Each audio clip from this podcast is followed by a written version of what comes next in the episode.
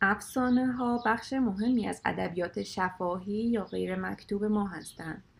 ادبیات شفاهی به آن دست از آثار ادبی گفته می شود که در طول تاریخ سینه به سینه نقل شده و از هر نسل برای نسل دیگر تا به امروز به یادگار مانده و به دست ما رسیده است. در گذشته کسی به فکر تنظیم و آرایش افسانه ها نبود و هرچه بود فقط در سینه و ذهن و حافظه آدم ها ضبط بود و بس.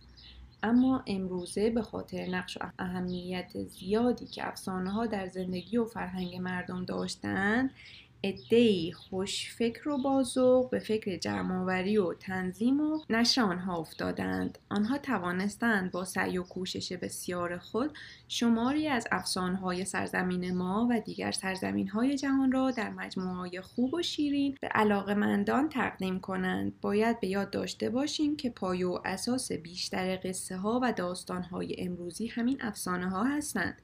اگر افسانه ها نبودند ادبیات ما چه در زمینه قصه و داستان و چه در زمینه شعر حتی در زمینه ادبیات نمایشی این همه رشد نمی‌کرد و تا این حد غنی و بارور نمی‌شد. سهم افسانه ها در ادبیات ما و همه سرزمین های جهان یک سهم بزرگ و جدی و فراموش نشدنی است.